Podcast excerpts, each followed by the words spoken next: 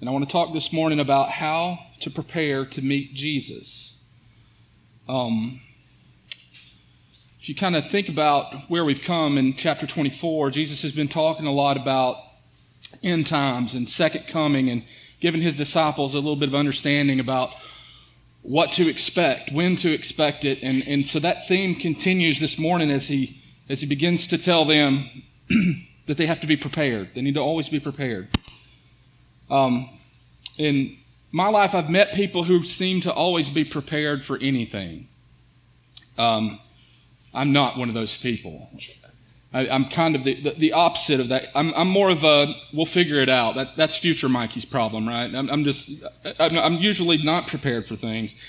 And um, like we were talking about, the youth group um, are gone, uh, you know, gone to camp. And so um, uh, Joe and Lucy and I decided that we were going to go up to Santee State Park this weekend. And we've been camping up there over the weekend. Just that way I don't break anything at home and everything stays clean.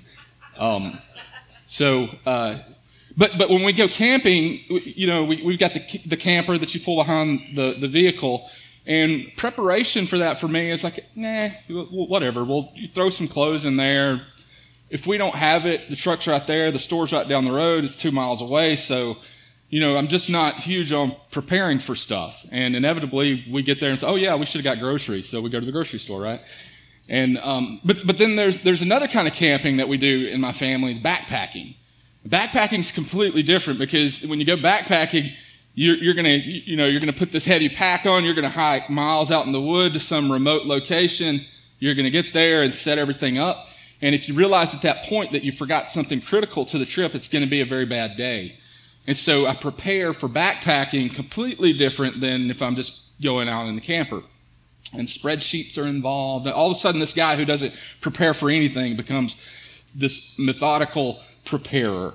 And, and, and, so, what's what's the reason? Why, why why would I why would I prepare differently for both those kinds of things? And the answer to that is because the stakes are so much higher when I go backpacking. Right? If I get out there and it's 30 degrees and I forgot something to start a fire and I didn't bring a sleeping bag, then it's going to be a really long night, or I'm going to immediately have to turn around and, and, and head back out. So G- Jesus knows that I think our nature is to not want to prepare for things. And so when he teaches things like what he's going to teach today in this parable, it's not necessarily the first time he's taught it. He teaches us these things over and over again. And I think to get to the heart of it, what he wants us to see is that we need to prepare now, here and now, for Jesus to return. And that's what he wants his disciples to do. If you think back to the Sermon on the Mount, when Jesus closed the Sermon on the Mount, he said, um, he, he, was describing a picture of a, of a, of, a, mob or a crowd moving down, out, down this road, the broad road, he called it. And he said that there was a narrow gate off that road, and few people will find that narrow gate. And it was a, it's one of the most difficult passages in all Scripture to, to really get your arms around because it's, it's alarming that so many people believe they're headed toward God and His kingdom when the, when the reality of Scripture says that it's few are going to find it. And that's what we learned at the end of the Sermon on the Mount. And I mention that because this parable essentially will teach the same thing. It's almost, at the end of the parable, you heard this, the scripture read, it's almost the same words used at the end of this parable that were used at the end of the Sermon on the Mount. And so, it's important that we, we realize Jesus, he, he knows we don't want to prepare. He knows we're going to procrastinate. And so he's teaching these things over and over again. So let's look there again in verse 1, chapter 25, verse 1. it says, Then the kingdom of heaven will be like ten virgins who took their lamps and went to meet the bridegroom. So, so right off the bat, again, Jesus tells us what the parable is going to be about. We don't have to wonder what, what's, he, what's he talking about here? He says this, this story is meant to represent the kingdom of heaven, what the kingdom of heaven is going to be like. So he's talking about this future state kingdom that is being built even now and is being built today of God's rule and reign of his people, right? It's the assembling together of the kingdom of God. And, so, so Jesus is, as he tells the story, he's saying, this is what the kingdom of heaven is, is going to be like, or this is what it is like. Um, and then, and then he tells the story. Now, the story, I think we have to, um, if you think back to Matthew chapter 24, verse 44. Um, we've all written papers in school, right? We had to write an essay or something. And, and, and, what they tell you when you write an essay is you have to have a thesis, right? And, and, and the thesis is like the sentence or two that completely describes your entire story.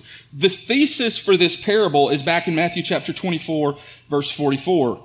Jesus said, Therefore, you also must be ready, for the Son of Man is coming at an hour you do not expect. So that's the thesis for this parable. This whole parable is doing nothing but expounding on the reality that there's a second coming. Jesus is coming back, and he's coming back in a time and a place where you don't know. Um, and, and, and, to kind of understand what's happening in the story, you need to understand a little bit about ancient Jewish wedding practices.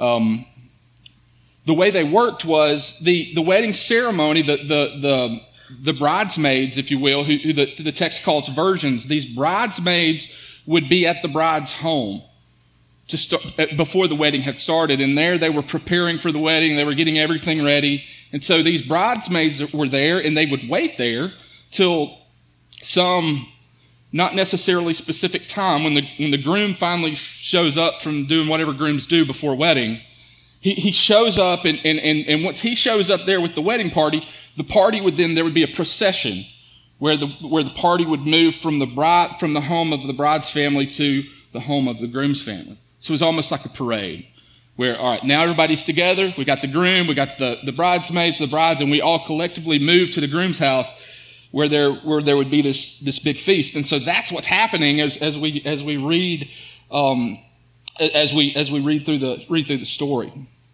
So this, this, um, this parade would be a, it would be a great honor, right? This would be a celebration in honor of, of, of, the thing that was going to take place. And so that's why you see things like they have these, these torches or lamps that they'll be, they'll be carrying in that procession from one home to the other. Uh, so, so verse, verse two tells us a little bit about the wedding party. It says five of them were foolish and five of them were wise. What's interesting is um, we, we, have, we have these 10 bridesmaids, and they all appear to be ready for the wedding. Right? They've, they've at least all, in some capacity, they have, they have a lamp um, with them, and, and, and, and assumingly, we're thinking that they're ready for the wedding. But what Jesus tells us in verse 2 is that they, the, the two groups really couldn't be more different because five of them, it says, are foolish, and five of them are wise. Now, I'm an engineer, and whenever there's numbers, all of a sudden I just go down a road that I sometimes don't come back out of. But so, so I'm looking at this number five, five are foolish, five are wise, and I'm thinking, is there something to that? Is, Jesus? Is, he could have used any any ratio that he wanted to. He could have said two were foolish and eight were wise, or or or, or whatever combination he, he could have, he could have he could have chosen anything, but, but he, he chose a 50 50 split of wise to foolish. And I don't know if I'm reading too much into that.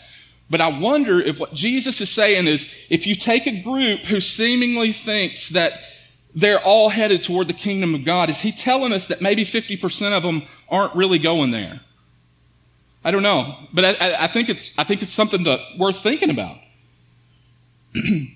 If you go back to that Sermon on the Mount, he, he certainly said that few find the kingdom. So, so, I don't think it's outside the realm of possibility that, that Jesus is alluding to the fact that there's a, there's a good many people who think that they're part of the wedding party who aren't going to make it.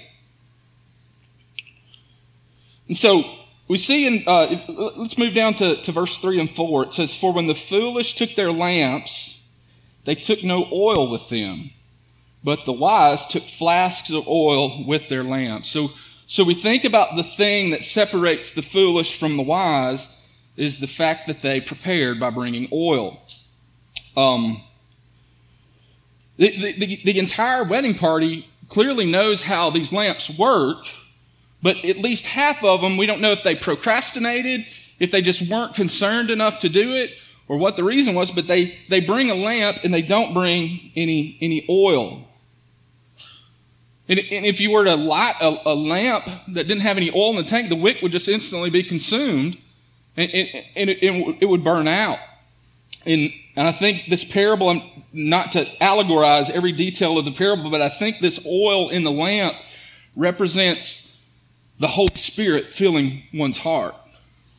Right? And the Holy Spirit fills one's heart, and it's a flame that doesn't go out. It's a, it, it's a flame that continues to burn on and on and on. So I think, I think what Jesus is saying is that five of these people have the Holy Spirit living in their heart, and then five of them have, have either deceived themselves or in some way they're, they, they, don't have the, they don't have the oil, they don't have the fire that burns inside of them. I think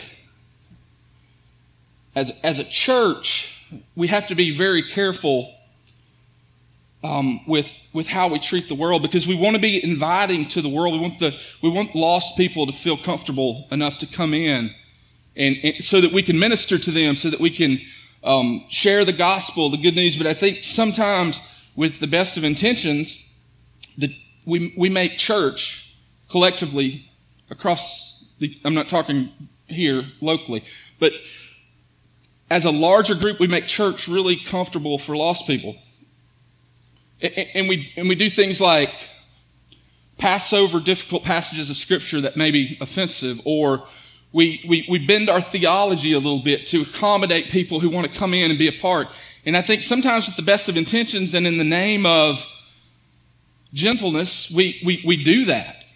And what, what ends up happening is we get this pollution of the body that of, of the true body of Christ, where it's it's it's no longer a collection of believers, but it's it's it's it's believers scattered in among the tares, right? Collectively, and I, I think a lot of times we we we mean we mean well when we do those things, but we have to be very very very careful because Jesus says there's a day coming when I'm going to separate the wheat and the tares, right? And I'm the one who can who can do that. And so that's the picture that we have in this wedding party is it's a mixture of, of true believers and, and not true believers. uh, go down to verse 5. As the bridegroom was delayed, they all became drowsy and slept. so this uh, bridegroom is, he's taking a while, right? And, and, and, I think Jesus is illustrating to the point back, if you think to, to chapter 24, where he said, um, you, he, he's coming in an hour you do not expect. So, so, so the reality is they were probably all expecting the bride, bridegroom to come pretty quickly, but when that doesn't happen, they begin to sleep. And I don't think it's necessarily he's trying to communicate anything um, negative that they sleep. The reality is like the true believers slept and the false converts slept. They were all tired because it was midnight, and that's what people do at midnight. They sleep. So I don't necessarily think it's anything negative, but the reality and what he's underscoring here is there's a delay.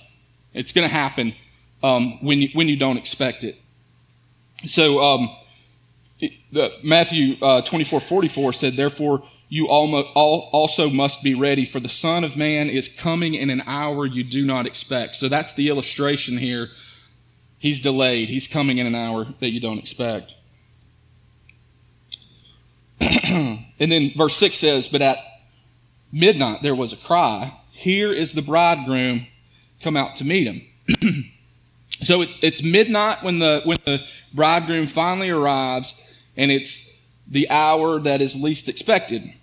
so there, there, there's kind of an interesting pivot in the story at this point because we were c- compelling you to to prepare right that, that, that, that's that's the where i want to go with the sermon is is now is the time for preparation but here in the story the time for preparation is over. There's, there's no more preparation that can happen. It's, it, it's like, it's like the entire mood shifts at this point because no longer can they get oil. No longer can they get ready for the wedding. it says in verse 7 and 8, then all those virgins rose and trimmed their lamps, and the foolish said to the wise, give us some of your oil, for our lamps are going out can almost sense panic is starting to set in as they as they try to figure out, oh no, what are we going to do? We, we, we, we, thought we'd, we thought we'd have more time, whatever it was. We, there's no way for us to get the oil. Now, now that the panic is, is kind of starting to set in among, uh, among the wedding party. It's, it's like when I talked about going camping, right? It's, it's like when I'm camping in, in the camper. I, there's a certain comfort in knowing I can just go to the store whenever I need to. I don't have to worry about the things I need because I can just run and get it. it's, it's the same kind of comfort now suddenly taken away as they realize, uh oh, that's not an option. and then uh, verse 9 it says, But the wise answered, saying, Since there will not be enough for us and for you, go rather to the dealers and buy for yourselves. So the situation here is they, they, they don't have any oil. They, they look around to somebody and go, can you give me your oil? I'm out of, could we share the oil? And, and, and the answer comes back, no, there's, there's not, there's simply not enough oil to go around. There's no way that I can have oil and, and you can have oil too. There's not enough oil. And so they, suggest that you go out and, and, and, and, and buy your own oil at, at midnight, right? That's not going to work. Um, I think there, there's an interesting picture here, and, and what Jesus is, is trying to show us is that you don't get into the kingdom with somebody else's oil.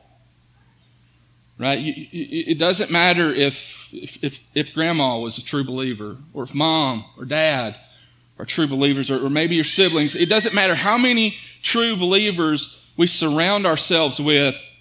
At the end of the day, it comes down to what's in your lamp.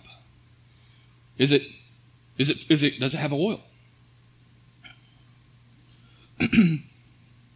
I was thinking about um, th- uh, going to a theme park, right? If you've ever been to like Disneyland or or uh, Dollywood or Disney World or wherever, um, they're all kind of the same in this aspect. But you know, you, you there, there's hu- usually huge parking lots, and people are. If you get there at opening, right? There's kind of the, the people are filtering into this one common entrance where everybody, everybody's, all these big groups, they're coming in buses, they're coming in cars, but we're all moving to this one spot. And this big group at opening is all funneling down to a narrower and narrower, narrower, smaller funnel. and so eventually you get to the, to the person who you hand the ticket to and they have that little turnstile. You know what I'm talking about? That, that little arm that like clicks over when you walk through it, you step through. Those things are really narrow. There's only one person that fits in that. It, it, it's kind of like that with the kingdom of, of heaven. Right? You don't, you don't get to bring your child in there with you and step through together. It's, it's, it's, it's every person steps through the kingdom one time. in um, verse 10, it says, And while they were while they were going to buy, the bridegroom came, and those who were ready went in with him to the marriage feast, and the door was shut. So they do attempt to go, thank you, to, um, to go buy some oil. They have to question whether or not that's going to be successful at midnight, right? Because there's probably not a lot of shops that are open. And I would imagine that um, and we know from the text that, that it's not going to, thank you, it's not going to, um, not going to produce very much oil. So, um, but, but the wedding goes on as planned. You'll, you'll notice there's not a, um, there's not a wringing of hands by the, by the bridegroom. Oh, what are we going to do? Because, um, because now our wedding party's cut in half. You didn't see that, right? Party went on as planned. The, the, the, the, the, the, feast was set and the, and the door was sealed because ultimately God's kingdom is going to build, be built perfectly according to God's will. And so he's in control of that. And he's not wringing his hands over those who didn't prepare. They're simply, the door's shut and it's locked. In verse 11, afterwards the virgins also came also saying, Lord, open to us. But he answered, Truly I say to you, I do not know you. And there it is. Same, same ending as the Sermon on the Mount. Um, Jesus' entire point in this entire parable is in, is in verse 13. He says, Watch therefore, for you know neither the day nor the hour. He's saying now is the time to prepare. You don't, you don't know when this is going to happen. What, the only thing you do know is this is going to happen in a time when you don't expect it to happen, and you must be prepared. So, I wrote down, how, do I prepare? What do I do? Maybe you're here and you're like, oh, I haven't prepared. What do you want me to do? I, I wrote down a list, four things. Um, this is not all inclusive and it's um, possibly incomplete. But I think I've got the major things that if, if, if, I were to just walk up to a man on the street and he says, what do, how do I prepare to meet Jesus? I think these are the four things that I would tell him. Step one, you must be born again. If you, if you think back to John chapter 3 when Jesus is talking to Nicodemus, and Nicodemus has this exact same question. He's like, Jesus, what do I do? Jesus says, you got to be born again. And then this completely confuses Nicodemus because he's like, what, what, does that even mean? I don't know what that means. And Jesus goes on to explain that there's a birth, there's a supernatural birth that comes from the Spirit in the same way that there's a physical birth in which we're born into a physical world. And that, that spiritual birth is something supernatural that's produced by the Holy Spirit. And so step one is that we must be born again. And if you're not born again, then that's when you cry out to God and you say, God, I repent of my sin. I believe I need, I need a new heart. I need you to take out my heart of stone and replace it with a heart of flesh. I need to be born again. That's us crying out to God and His Spirit, answering that cry with that spiritual birth. So I think, I think that's step one. You, if you don't do step one, nothing else matters. You can't, all the preparation in the world will not get you anywhere if you're not born again. So that base is covered. I would say step two is develop spiritual discipline. And that's kind of a big umbrella of things that are spiritual disciplines. And, and, and um, I, I kind of summarized it with uh, 1 Timothy uh, chapter 4, verses 7 and 8, because I really like this picture. Um, have nothing to do with irreverent, silly myths. Don't worry about all the silly stuff out there. Rather, train, your, train yourself. Train yourself for godliness. For while bodily training is of some value, godliness is value in every way as it holds promise for the present life and also for the life to come.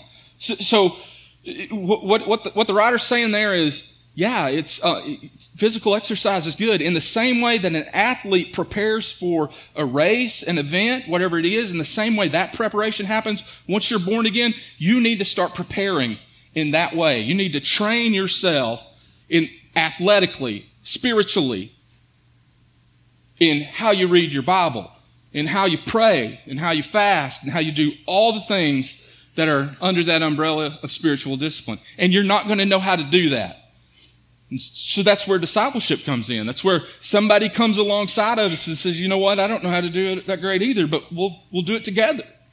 And we, and we, we learn from each other. We lift each other up. And that, that picture of side by side discipleship is, um, is critical for that developed spiritual discipline. and then step three, this is a big one. Persevere in trials to the end.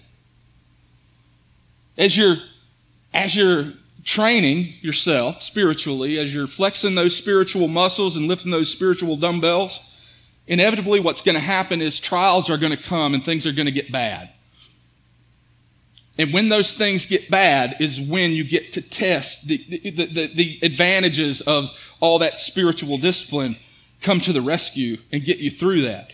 In this First Peter uh, 1, 6 through 7, I just want you to listen to the relationship between trials and faith and why I have it on this list.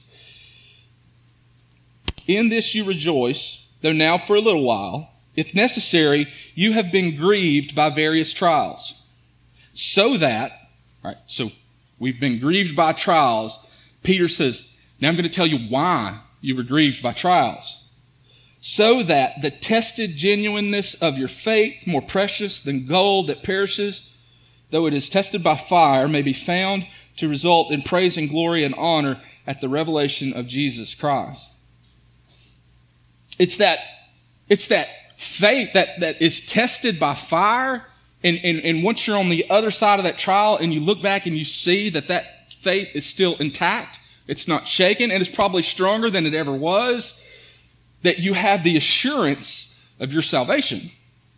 It's, it's by that endurance, by that perseverance to the end that we know that the oil in the lamp is, is there And it brings for, it, it, it's why Jesus says at the end of the Sermon on the Mount, blessed are you when they persecute you, when they revile you, when they say all kinds of bad things about you. Blessed are you in those. Well, that, that literally means happy are you. You, you could, the only way that it makes sense to find joy in persecution is that if you realize the, the, the, the, source of that joy and persecution is ultimately producing something inside of you that's, that's going to endure much longer than this world does. So persevere to the end. And then fourthly, live out the Great Commission. So, so, and Jesus told us to watch, right? We, as we're, as we're here, even today, waiting on this bridegroom, we don't just twiddle our thumbs, right? We're, we're, we're to busy ourselves with, with the work of the church, with fulfilling the Great Commission and, and making sure that the kingdom is, the, the good news of the kingdom is going out to all parts of the world. So that, that that's the four things um, that I have. Um, and if the musicians would begin to make your way down, I'm going to um, I'm going to close up here. Um, if you're here today and, and, and, and maybe that discussion about preparation was something you were thinking about, today is the day of preparation. The, the time will come when you won't be able to prepare anymore. And, and, and the last thing I want is for anybody to be panicked in that day because, because today is the day of salvation. Today's the day when we can reach out. We can cry out to God and He will faithfully answer us in those, in those times. So this is, this is the time of the service where we have um, decision, uh, decision time. And I'll, I'll be down front. Um, if anybody wants to, to pray, there's others in the room uh, who, who would, I know would be honored to pray with you. But um, whatever that decision looks like for you, maybe, maybe it's just, um, maybe, maybe it's a time of, of repentance. And, and as we partake the Lord's Supper and we, we think about how that oil gets in that lamp to begin with, right? It, it didn't come freely. Our salvation came through Christ's blood that was shed for us and his body that was broken for us. So, so we, we're going to be remembering that during this time. And so um, you don't have to be a member here if, uh, to partake in the Lord's Supper. You, um, you do have to be a, a believer in good standing um, with God. So, so those, those things will all be happening. And, and, and by all means, I'll be here after church if anybody uh, wants to talk or, or anything like that. So if you would go ahead and stand, and I'm going to lead us in a word of prayer, and then and then we'll we'll go. Heavenly Father, just uh, thank you so much for for your word. Um, e- even when it's hard to hear, uh, we know that um, we know that you use it, Lord, and um, in these difficult passages that, uh, Lord, they just seem they just seem heavy. And it, it, we, we know that, uh, God, ultimately we are to, to search ourselves and to ask ourselves the question, to evaluate whether we're in the faith. And so um, this morning I'd ask that just your spirit, God, you just, you just confront us with, um, with the reality of who we are as we stand before you. Uh, God, that we would just cry out to be filled with the Spirit if we're not, or um, God, even even if, even if we are are and, and and Lord, maybe it's just sin. The burden of sin has just weighed us down to the point where um, we're just we're just not producing. I just pray that um, this this would be a time of repentance, uh, God, where we just confess sin and um, God, just you just welcome us back into your arms, as, as we know you will, as a loving Father. Uh, thank you so much for uh, for this time of worship, and, and, and now we just um, we turn it over to you, Lord, and, and, and we know that you are faithful. It's in Jesus' name I pray. Amen.